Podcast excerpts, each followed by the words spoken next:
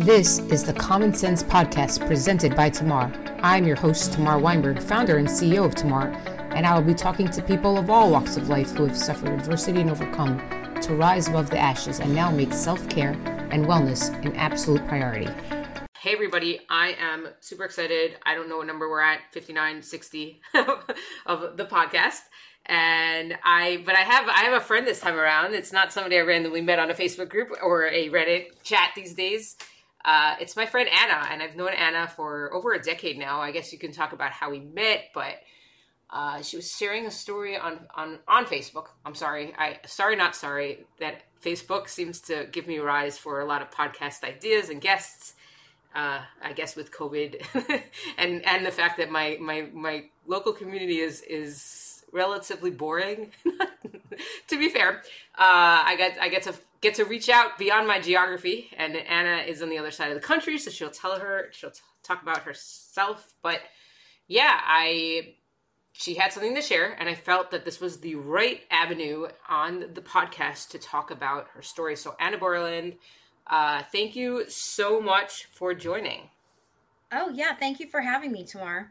Yeah. So where are you in the world? I know I mentioned a little bit, but you can give me a little more. Yeah, I'm born and raised in Southern California, and I've been in this area pretty much most of my life, and I live in Corona, California, in Riverside County. So it's been interesting, even simply just having the name Corona. Everything I post on social media has a warning because they think I'm talking about COVID. So it's just because I'm checking in because I'm at a restaurant. So it's been kind of hilarious being from here these days. Yeah, their algorithm hasn't figured that out. But it's funny. I'm glad you mentioned that because I was going to say you're from Corona, right? And yeah. That's interesting. I never knew that. You should post that. You should post a screenshot of what you deal with every single day. Yeah, well, it's funny because I moved to Corona about six or seven years ago, and I'm actually from Anaheim. So I went from being Anna from Anaheim to being from Corona. Yeah, Anna from Anaheim. I like that. That's awesome. Cool. So, yeah, what do you, I know I met you through I guess I would say more of the industry than anything else. So you could talk about that. Feel free to share how we met and what you do and where you've come, like career wise, if you have a little bit of a story in that regard. Absolutely. Great. Yeah, Tamar, God, we met in such a funny way, I guess, because we were both early adopters when it came to social media. So I know that we've each been members of, I don't know, failed social media platforms is really the right word. Just, the candle didn't keep burning. So we ran across each other, and it turned out, we were in, the similar industries, women in tech. Specifically, we're SEO and marketing and all kinds and social media and all kinds of different things that were emerging. And we kept talking. And then I remember when you were getting ready to be a mama for the first time, I sent things, clothes and playthings and all that stuff for your first little one. And we bonded over that. And then next thing you know, we were up at 2 or 3 in the morning. Gosh, and that was my time. So you were a night owl and working on bouncing ideas off each other for your book. So it was really neat to get to know you in that way. And then, of course, as each of our stories has evolved, we've, made sure we were there for those significant milestones, cheering each other on, of course. And as far as my career goes, I ran into a guy I went to high school with outside an Outback Steakhouse. We were waiting for a table, and he said, "What do you do?" And I said, "Well, I'm kind of dabbling with building websites." And that was back with Yahoo GeoCities and everything. And he goes, "That's funny. I work at a website company. I'm the accountant, and I know they need people." And I think within a week I was working there. That's awesome. And I started as a customer service representative, which also meant we were hand coding the HTML for all the websites that we were building at a real estate website company. And because that was back in the old days, everything was the wild, wild west. This was before Google was on the scene. You were, getting into the Yahoo directory was free, and then it was $2.99, and then all that stuff was evolving through all of that. at a startup. And so I got to kind of wear every hat at the company, and I was there for 11 years, all the way from, 4,000 to 8,000 square foot office space, all the way up to getting bought out by a giant company on the East Coast and working with them for a while with some pretty big name brands and doing marketing for them and search engine optimization and being the voice and the face of the company, with all, when forums were really big and doing all of that. And it just led to more conversations with you, Tamar, and with people like you. And, it led me to this place. And then I dealt with, some pretty significant health issues that they couldn't figure out, because eventually, spoiler alert, it turned out to be an autoimmune condition, and those are really hard to diagnose. So I went through years of struggle, and at that point, I decided I was the director of 2 departments for search engine optimization and content, and I was working for a company that was making mandatory overtime, and all I could offer my employees was like free pizza when they came in on a Saturday or a Sunday, and it was just... I thought there has to be a better way than the churn and burn agency life. And so at the time I was married, and I went home and I talked to my then husband and I said, there has to be a better way. I can't do this anymore. My health is ridiculous and I keep feeling like I'm going to pass out at work, and like I don't even believe in what I'm doing. I feel like we're not serving the customer as well. And he said, well, then just start your own business. And I was like, yeah. And the next day I did. I gave notice at my job and I sent an email to about 20 different people. And I said that I was going to start working on my own, and this is what I want to do for people's businesses. And I said, who's in? And within about 30 minutes, I had a full roster of clients, of people who just emailed me back, I'm in, when do we start? And that's kind of how I got to where I am. And the job I have now, I love it so much. And it was born from that business. They just started contracting all my hours about 5 years ago. And so now it's like they have all my hours, all my heart, and I have health benefits. So I absolutely love what I do. So that's kind of my career journey and how we met and weaved in and out with each other throughout the whole thing. Yeah. It's been interesting. I didn't realize that your story started with the GeoCities trajectory, but it doesn't surprise me. And I mean, I've seen you sort of since you've done you worked for a firm, you had your own firm. And yeah, I love that. Back in the day, I wasn't on GeoCities because AOL had its own website. It wasn't a website builder, but AOL allowed members.aol.com. And I had my site there. And that was a fun experience, I will tell you that. But you know that, you understand, because everyone was on GeoCities, and I was like, oh, I have my AOL site. And I still do, on the Internet Wayback Machine, you can still pull it up, which is kind of fun, because it was like our teenage years. It was how we grew up on the internet. And like our teenage years, all the trends are coming back. I remember when I was on GeoCities, I was like, look, when you open my page, it's playing MIDI of everything, every little thing she does is magic, and there's blue butterfly gifs flying everywhere, right? It's like, look, I coded that. And then it was like gifs, they're, that's so old. That's like GeoCities, that's old. And then all of a sudden, we speak to each other in gifs now. GIFs. Just more fans. You're killing me. GIFs, GIFs, GIFs, GIFs. I can't have the debate. It's not. It's GIF. It's totally GIF. Sorry, you can't do that. Okay, well, I will challenge you a GIF to a graphic designer. It's a graphic designer. And I will challenge you for a giraffe. I don't really know where I'm going with this. A giraffe. You are so funny. Yeah, but if you say you're a graphics designer and a GIF is a graphics, then I just think it's GIF. And I know the guy who created it says GIF, so, props to him. I think Will Wheaton and Chris Hardwick had this debate, and they're best friends, so it's okay. Yeah. No, I don't know. I'm not okay with this. For my mind, it doesn't work so well. I can't mentally process this.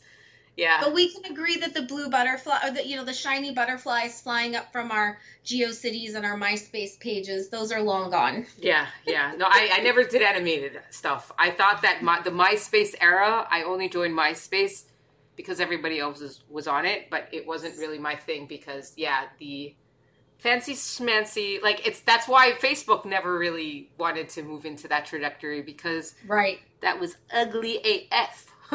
Exactly.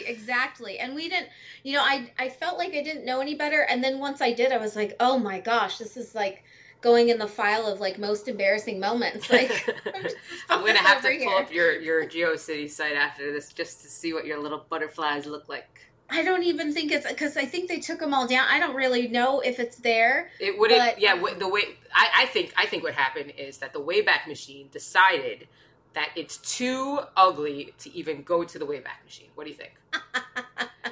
We'll have to ask archive.org about that. Yep. That is so funny. Well, that is actually how I learned code, though. It's so funny. Like, now there's all these, like, free programs and Girls Who Code and all this stuff. But then it was, like, it was almost like you could feel... like for white hat people like me, I was like, ooh, I feel kind of like a hacker because I made this do something it said it couldn't do. And that's how I learned. And I mean, really, that's, if I'm being honest, that's the toe I dipped into the pool that got me into my entire career. Yeah. Yeah. Wow. That's, it's true. It works. Like for me, I was online. I loved communicating with people online. I liked HTML-ish. I hated when it started. It was really nice to build everything on one HTML site, but I think what eventually, as things migrated to the CSS world and try to get updated W3 standards, and all of a sudden, like this strong tag started being deprecated, and I was like, "Oh, this sucks." So I stopped caring. And nowadays, I'm using like WYSIWYG builders, like Elementor, which is my new—I don't want to say my obsession because it pisses me off in many ways, but I. Even so, like, I can't troubleshoot my own sites anymore. I mean, I understand a little bit, but, like, you know, this became, as the web grew, it became more sophisticated and a lot more challenging. And anybody listening, just don't overthink. Just hire a web designer, Anna. Just go get a WordPress website and stop overthinking it. Yeah.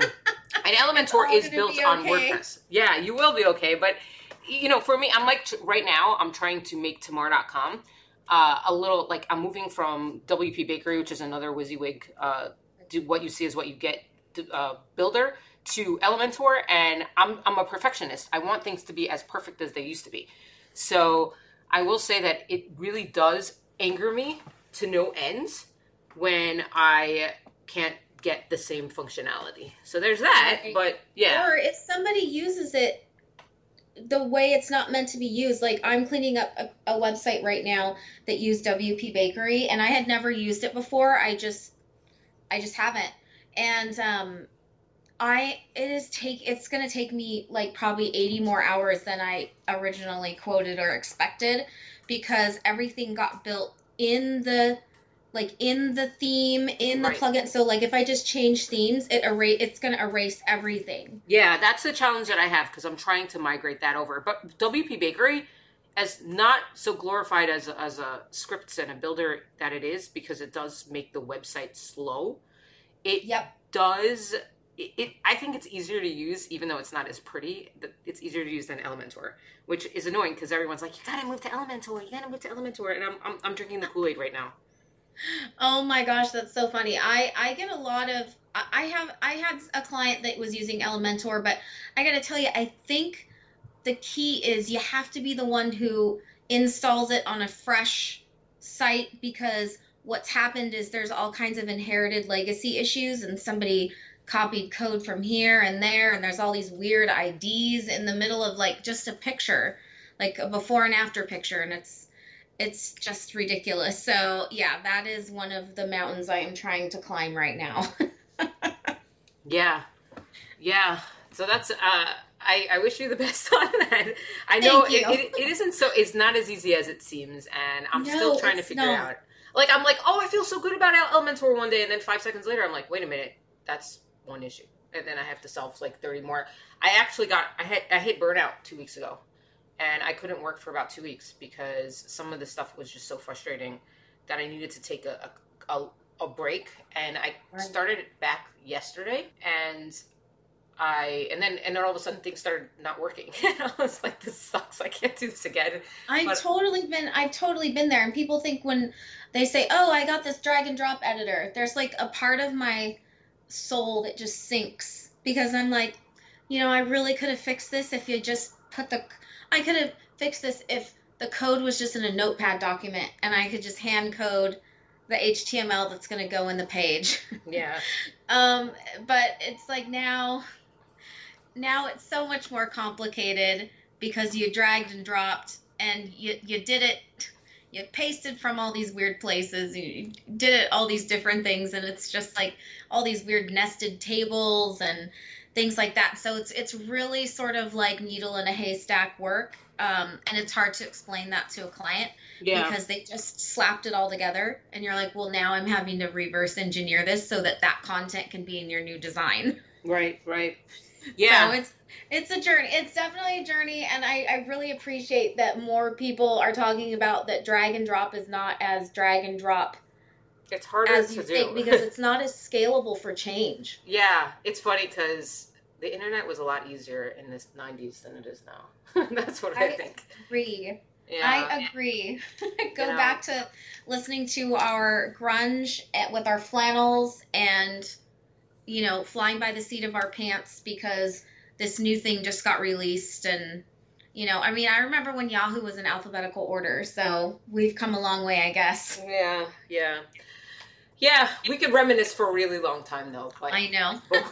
But hopefully we have listeners who like web design and understand their challenges, but we can talk about other challenges, I guess. Let's talk about, so, I mean, you touched upon a few things. I think you probably want to elaborate on those things. Your story, the Anna adversity story, I guess I would start with. Tell me a little bit about that. I know it started, there were things that I've learned about you recently that I didn't know. So there's that, and then I guess there's something else. I don't know. I'll let you do it. I'm not volunteering anything for you. Oh, for sure. Okay, so I know we touched on all this tech and web design and stuff like that, and you know, web dev. Understand that is the cool part of. I won't call it the end of my story. You know, I'm in the middle of my story, of course, in my life. But that is the very cool. Victory and functioning, healthy citizen sort of result of all the stuff that I went through since I was a little kid. And so when people find out that I'm not, you know, kind of going nuts, you know, or on the street or anything like that, they're kind of amazed. And I don't even think of it that way. I only realized that from the outside looking in because that's what people have said to me. But I was raised by my mom. I never knew my dad. And there is a funny story about how I like met him once on accident when I was working at Sears, but that's we can get to that later. But I didn't know my dad. And my mom was the emerging bipolar, meaning she was in the time when they called it manic depressive. They were just coming out with lithium, and she was the tester group. She was actually in a clinical trial for it. Wow. And it really affected my childhood. There was a small part of my childhood that there's like bits and pieces that I feel like shined through, but I remember being homeless at 6, sleeping in somebody's garage on a mattress with cockroaches all around me, my mom having me live with my aunt and uncle and said they were going to adopt me, and then all of a sudden she was convinced that there was a conspiracy and they were trying to steal me, so she'd come in the middle of the night just to take me to be homeless somewhere. Wow. So there was all of that going on. And in the middle of it, there were stepdads and boyfriends and all these sorts of things. And I, of course, as the only child, the little girl, I was, of course, I guess, tossed around, a victim of that sort of circumstance. Right. You know, I was the statistic, really. So everything, I was always physically abused by my mother. I would get hit with all kinds of things. And I'm not talking about the, like, you know, I know everybody kind of, you know, not everybody, but I know it wasn't abuse. Like if somebody got a spanking or somebody, like, I don't really come from that school of thought. But this was true abuse. And it was just forever. And so there was the physical abuse, there was the verbal abuse. And then, she married a man who took it upon himself to give me at 8 years old, some sort of sex talk. And that turned into me being abused, you know, sexually abused by him. And then when I told my mom, because, you know, all the more, you know, commercials and everything that tell you, tell someone, tell the teacher, tell your parents, tell whoever. I did all that. And it all got swept under the rug. So here I was, an 8-year-old, and my mom entrenched in what she felt was some sort of biblical direction, said that her husband, the Bible says her husband comes first. So she was telling me that he was allowed to abuse me. So that continued. And then there was more, they were taking pictures of me while I was in the shower and selling them for rent money and things like that. And there were a couple of times that I was actually sold to friends of his for the weekend, and things like that when I was very young. And so I remember one of the times when I was, you know, I want to call it a basement, but I know it was in Southern California, and I'm really pretty sure it was just like a weird, odd room, because I don't think there was truly a basement in Fullerton, California. But I was there for 3 days, and I was handcuffed. Wow. For 3 days. And I remember that. And I had a friend who actually lived in the neighborhood. I have bits where I can really, because I have a very good memory. I wouldn't quite call it an eidetic memory, but close. And so there's bits and pieces where it's like, oh, I've been over here before. This is where this thing happened. Because, of course, I'm in the same area that I grew up around. So it's really interesting. And when I say it out loud, I go, whoa, how am I not super messed up?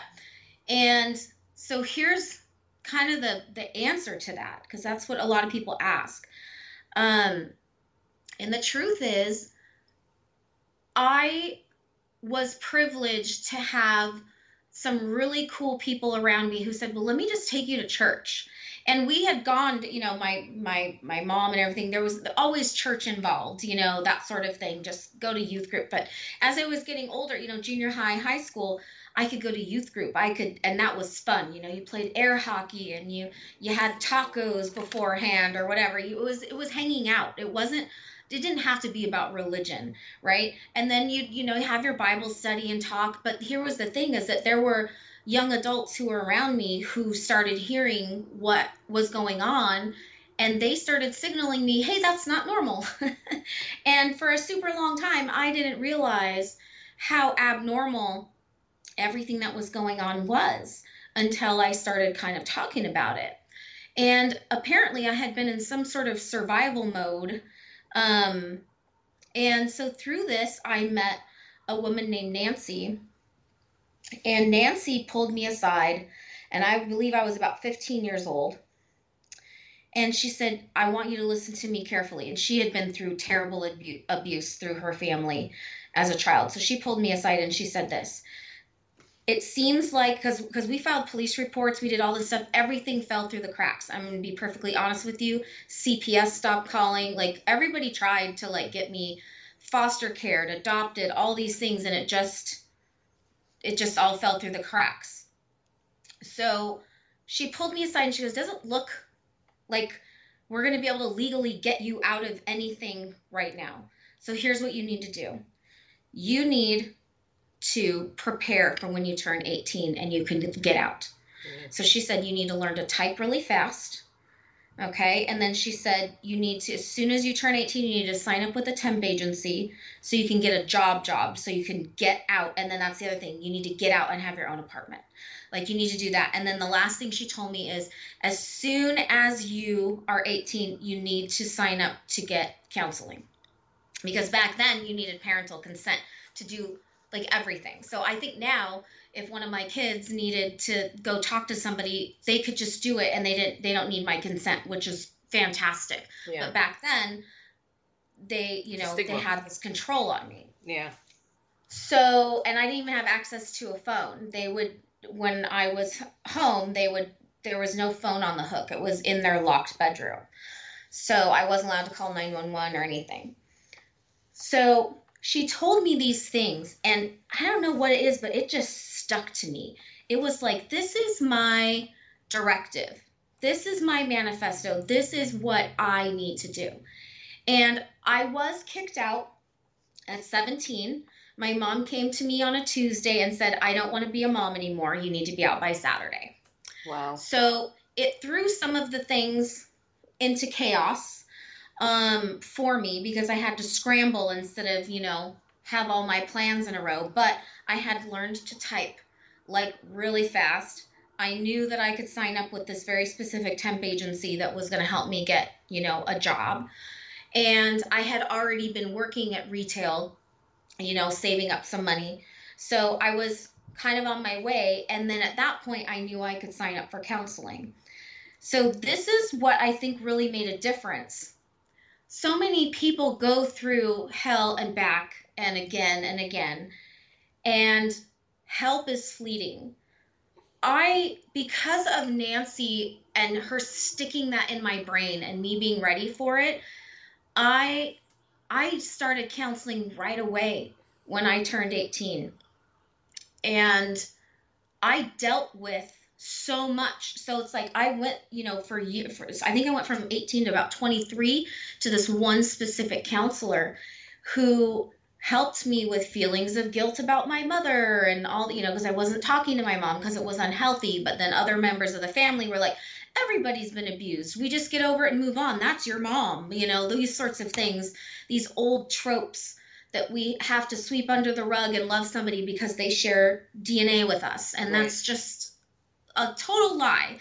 And so I remember her really helping me visually. There was a whiteboard in her counseling room, and she would say, okay, I need you to repeat this. It is okay to not feel guilty about not talking to my mom. So like I had this mantra that I repeated so that I wouldn't have this baggage. Okay. And then, and it kind of felt like I was playing like a role-playing game, and these were like little side quests to like make me stronger. And then she said, well, and of course at the time, my faith is still very important to me. It's just taken on a bit of a different, outlook, but at the time my faith was very important to me, and the Bible was very important. And I want to say it still is, like I said, it's just taken on a different kind of face for me. Yeah. But she asked me, what tool do I have in my, in my toolbox that seems like it would help me? And I said, well, there's this verse in the Bible that says to take every thought into captivity, and that the context of that is so that you have control of your mind, and your mind is in a good place and in a healthy place. And so I thought, gosh, what a great mental health foundation, regardless of, from atheist to agnostic, what a good practice to take every thought into captivity and decide if that is something that's worthy of your energy and your time.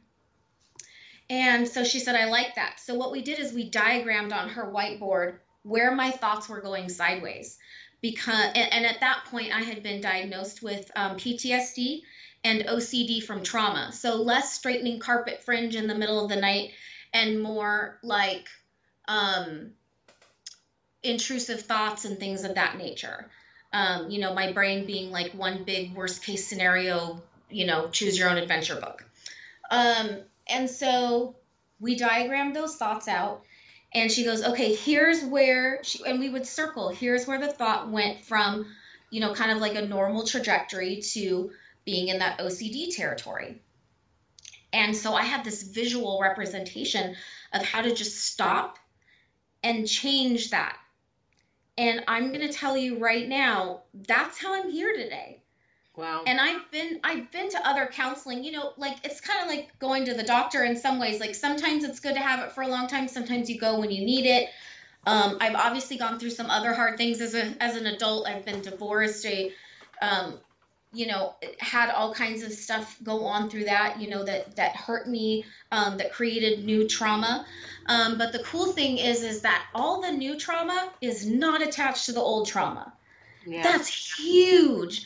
It's so huge that it's not, okay, I'm 41 years old and I'm also dealing with unpacking my childhood and unpacking abuse and unpacking divorce and, you know, any feelings of betrayal in there and things like that. I'm not unpacking it all together. And consequently, it's actually what makes me not be in this place where I'm dragging through the mud of feelings about having my divorce. Right. And so actually on Sundays, it's family day and my ex-husband and the kids and I, we go to dinner, we go to, you know, or lunch, we watch a movie together at my house or what, you know, we communicate, we're friends. And I really credit that ability going all the way back to doing the work so early. And so many people don't get that opportunity, or they don't realize they need it because we're taught to shut up. And I'm going to tell you right now, my story, like I watched the Gabriel Fernandez story on Netflix. I don't know it. And well, he's a kid who is kind of a famous case. And they did a documentary about it. And yes, I am one of those people who likes to watch all the true crime and stuff documentaries on all the streaming services. But Netflix has really been the star of those lately. It's so crazy how much of his story is like mine. Being handcuffed to things, being set in ice baths for hours as a punishment. One of the punishments I got was having to eat these really insanely hot peppers. And I had to chew them until they were mush and then swallow them. Oh. And shocker, I have acid reflux problems from that. Wow. I have what's called GERD, a gastroesophageal disorder. It's like a reflux disorder that's like pretty bad. And that is from when I was abused as a kid. I was punished. Anytime I blinked wrong or I said something wrong, according to somebody, I got all these crazy over-the-top punishments. I mean, one time I had to sit outside in the rain overnight because I wasn't allowed in the house, you know, different things like that. I came home one time to the locks being changed and had to, you know, find somewhere to stay. I started paying for all my own supplies, toilet paper, shampoo, everything by the age of 8 or 9. So these were things I had to have kind of that drive and that hustle, if you will, to get through all of that. And so, you know, there are things that echo from that time, right? Uh-huh. But it's not an ongoing trauma. Right. And so I was able to really work on that and make something of myself and promise. And that this is one of the biggest things. And even though I'm divorced, my ex-husband and I have this very clear understanding because obviously I met him at 17. He's the one who helped me move out of my mom's house when I got kicked out. Right. So we got married very young at 21 and we were married for 17 years. And we still have this agreement. It's just like our kids do not have to go through what I went through. I don't want that to touch them. They're aware of it. They're aware of that history because I'm very real with my kids and they're amazing little humans. My daughter turns 13 tomorrow. Yeah, I saw that. Yeah, and my son will be 16 in June, and they're just, I will use the word literally here, literally incredible. So I would say my kids are literally incredible. And, you know, they're just... when I say they're little grown-ups, I don't mean because they grew up too fast. I just mean, I don't know, there's just an old soul element in some way to each of them. And so they really comprehend what I went through, and thus they comprehend how hard I work so that they do not have to go through anything similar. Yeah. There's definitely, you know, it's like I never want my children to experience homelessness. I never want them to experience any kind of abuse. And I mean, I've been through, we talked about, you know, abuse as from a parent perspective, but I've also had other things happen to me. And so, you know, there are things, you know, that we impart to, like I've imparted to my daughter, that it's very important that she understands that just because she's confident and she knows what she wants, it doesn't mean somebody's not going to try and force their will on her. So she has to speak up if something's uncomfortable, right. You know, and that it's okay.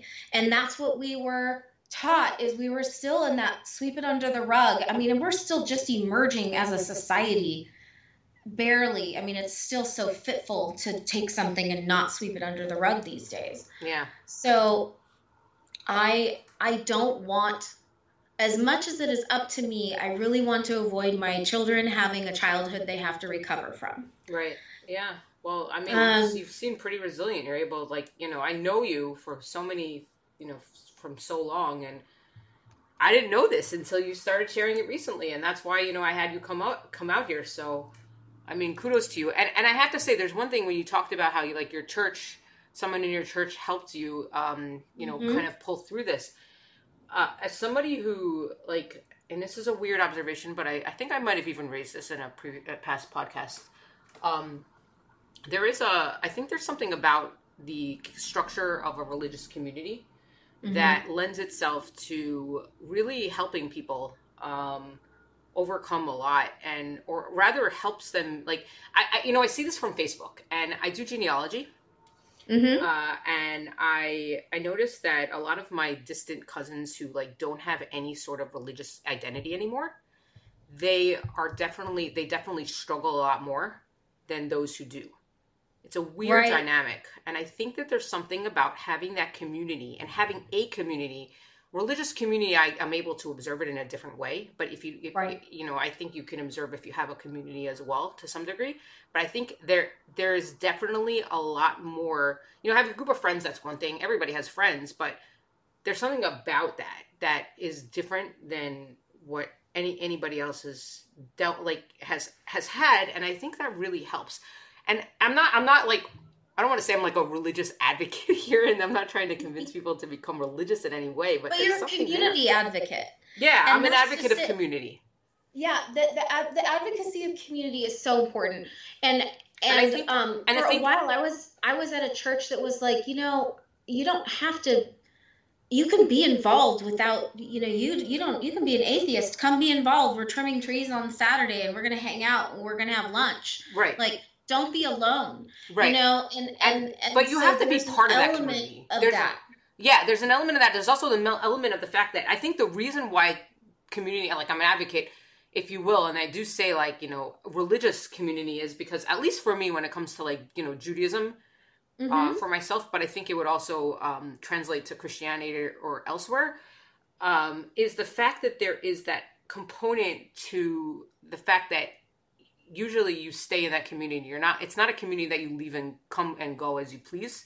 Whereas, you know, I advocate for other communities, like the running community, the fitness community, but that's not a community that I feel like, you know, like right now, those are limited only to, like, Facebook groups anyway. So they wouldn't notice if I'm gone. I'm not a big part of that community, right. But in the community where, you know, you're seen face to face, your absence is recognized. It's noticed. There's something about that that's right. more important, and it's more solidified. There is an element of faith community that that lends itself to that when it's done well. I mean, I think in what we've seen so much of is it being not done well and being broadcast, like, across the masses. Like, look at all this, you know, done poorly, you know, religious community, you know, activity, I guess you could say, or, you know, like the bad actors, etc. And So it can be really difficult, you know, people, but overall, as far as community and feeling like there's something bigger than you, whether it's, you know, religious or whether it's something that it's just like, this is my hugest passion, etc. But that bonds you in such a way that, like you said, you can't get away with disappearing.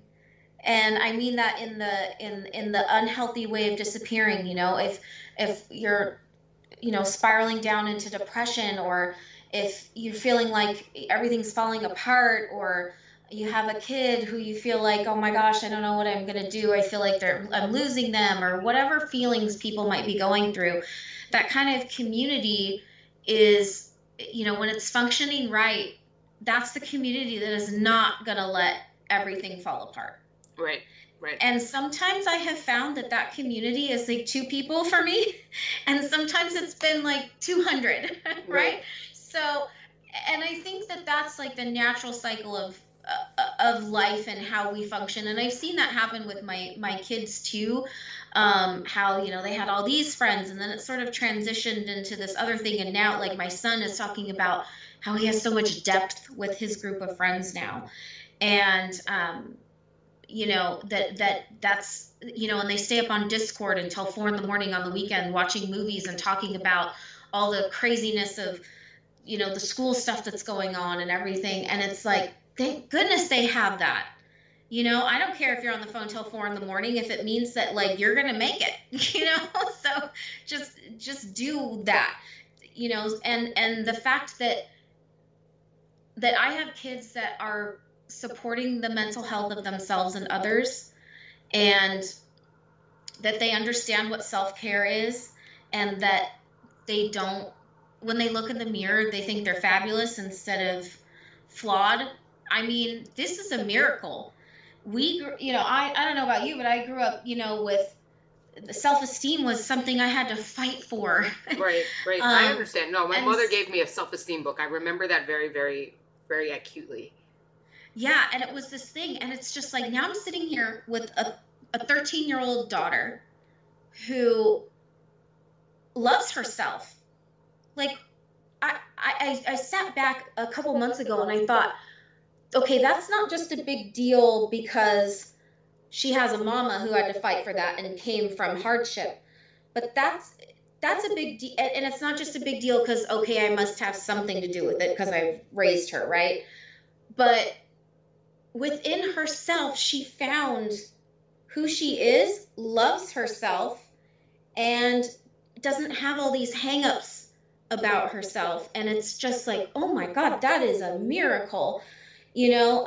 And then to see my son have confidence as well, and confidence that is married to empathy. So without the toxic masculinity of it all. And it's just like, how did this happen? That's why I say, like, they're amazing. And so that kind of goes into the self-care bit of it, is that when I became a mom, I said, okay, my identity, I've seen what happens to moms who their whole identity is kids.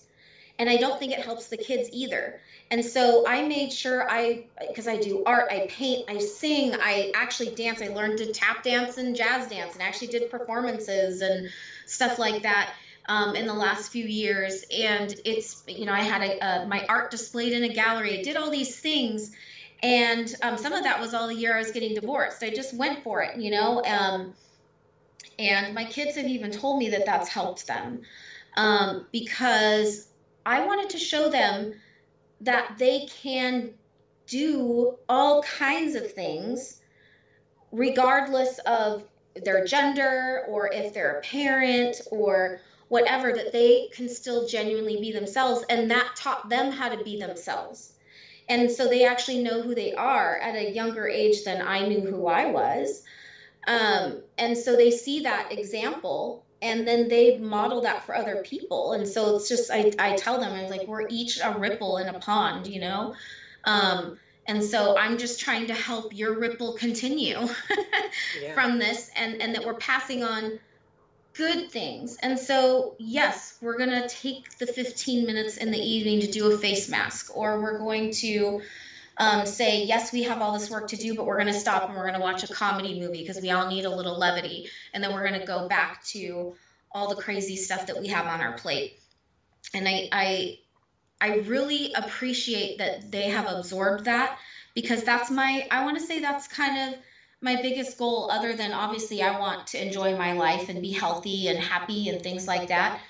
But passing that on to them instead of all the other junk that I could be passing on to them is incredible. Yeah. It is my pure joy that the chains got broken in my generation through me, and that is not something I'm passing on to them. And somehow it has been passed on to them that my daughter just said, "Oh my gosh, I look fabulous today. This is great." It's like, yes. And it's not with an arrogance. It's just confidence. Yeah. And I run into that, and I'll tell you, we're still, her generation, I think, is going to be much better, but I'm still, as a 41-year-old who's single and has been trying to, well, I'm not really trying to date anymore. I'm open to it, but I'm not like actively working on anything dating wise. But as I have met guys who said they don't want to see me again because they expected me to be less confident. You know, and because I'm overweight, I'm a bigger girl, and they just expect me to be less confident. And you know what? That is the ultimate compliment right there, honestly. It's like, okay, you can't handle my confidence, or that I'm, been successful at something, etc. Then I am super happy to be single and stay that way. I don't need to worry about that with someone else. And that's yet another thing, I can model for those kiddos is you don't have to chase after what everybody, that societal norm, that social norm. You don't have to chase after it. You can be amazingly content and happy, and I am. And that makes me so open-hearted to whatever may come. Instead of bringing, if I were to have this amazing romance or whatever, I'm not bringing all this baggage with me. I'm bringing a smile and an open mind. All right. So talk about that. Let's because I know you have to go soon. Tell me a little bit about what you're doing for that happiness, self-care side of things. Great. But yeah. But keep it brief, because I got some more questions for you before it's too late. I'll keep it brief. Well, I mentioned that I do art and singing and dancing, and the singing is very important to me. I've been doing that since I was probably 3 or 4 years old. And I do karaoke. Before everything was shut down from COVID, I have there's an 80s club near my house, and we would meet every Wednesday night and do karaoke there, and they had a great experience. I'm hoping that'll come back soon. But that group, we created a Zoom karaoke group. So I've created a Zoom karaoke group that's been meeting now. Tomorrow is our 1-year anniversary of meeting every week on Zoom to do karaoke, to sing. So I do that. And then also, I have like some skin issues, like I get dry skin easy, I get eczema. And so it was like really hard for self-care, because it was like everything smells pretty and I can't use any of it because it breaks me break out. And I found this amazing company that makes stuff that smells super pretty and doesn't destroy my skin. And so I loved it so much after using it for a couple of years. Now I sell it too. And because why not? Because I get a discount on my own stuff. And through that, I make sure, I have a routine. I make sure to take care of myself. I make sure that I spend lots of time with my kids laughing and, joking around and stuff like that. So like all of that is involved with self-care. I mean, I love my dogs, like I have two doggies, and they make us all happy, and they're great companions too. So all of those sorts of things come into making sure I'm okay. I mean, and that's, gosh, I worked from home for 8 years. So when the shutdown all came, it was like extra super isolation, like on steroids. So it's like, now I'm super isolated. I already was pretty isolated. So that's why I would make sure I go out to karaoke and do all that stuff. But now, you know, it's been super important. You have to be very mindful of it. Yeah. You know, yeah. So for me, I talked about, you know, singing has really given me a voice. It made me feel like I can start talking again. And that was something that I didn't do for about, you know, we've known each other for a very long time. I'm sure you noticed, but you probably didn't notice because we've kind of been talking.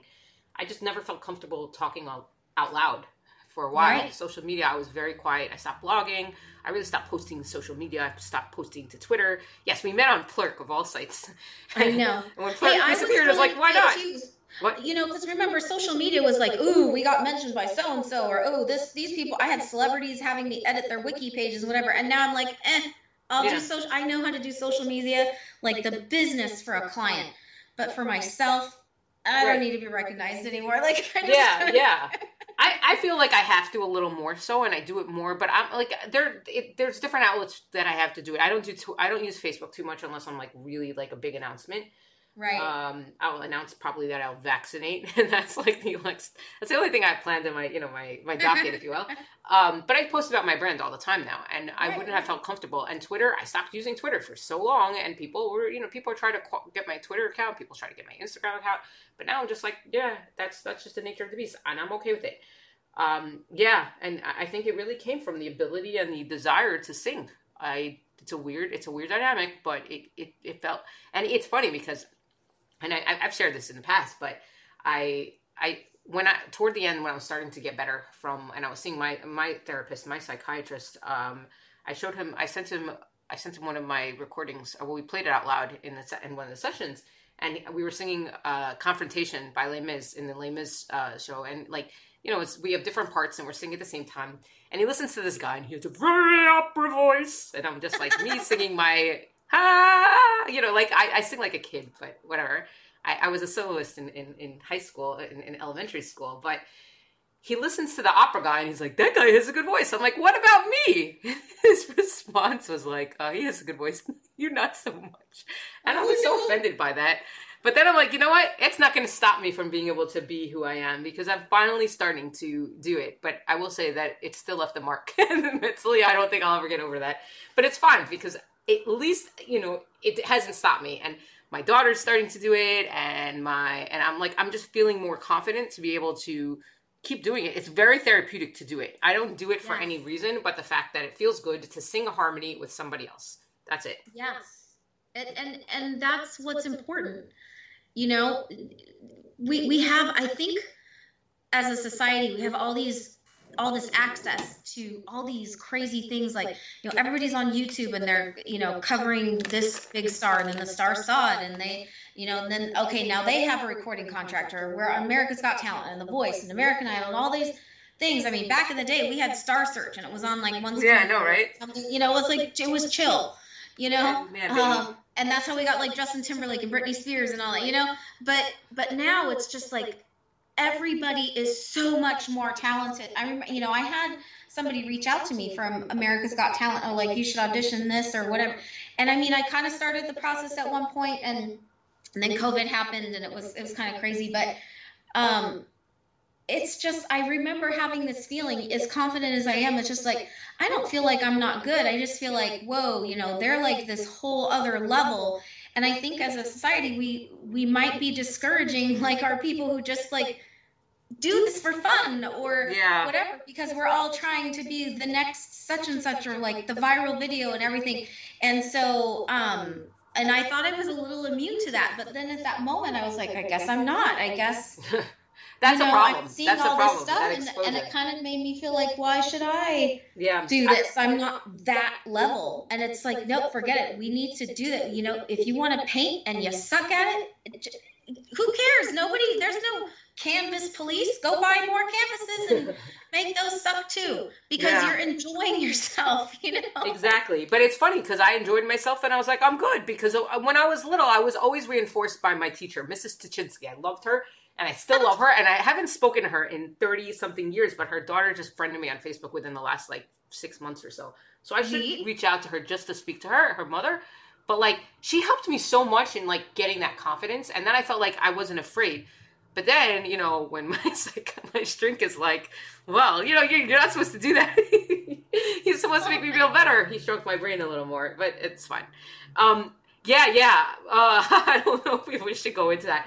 I'm gonna lead with a final question, if that's fair. How do people find you? How do people learn, you know, get in touch with you? Oh, great. Well, Instagram is probably the quickest way, because then we can, you know, there's Facebook in there, and there's private messaging on Instagram and all other stuff. So the easiest way is to get me on Instagram, and I'm Anna in the studio. Okay, perfect. And I'm going to last another question, and you have literally, you're going to give me a 10-second answer. Okay. If you can give an earlier version of Anna some piece of advice, what would you tell her? It'll take 10 seconds to think about, and that's fine. Tell somebody besides your family what's going on.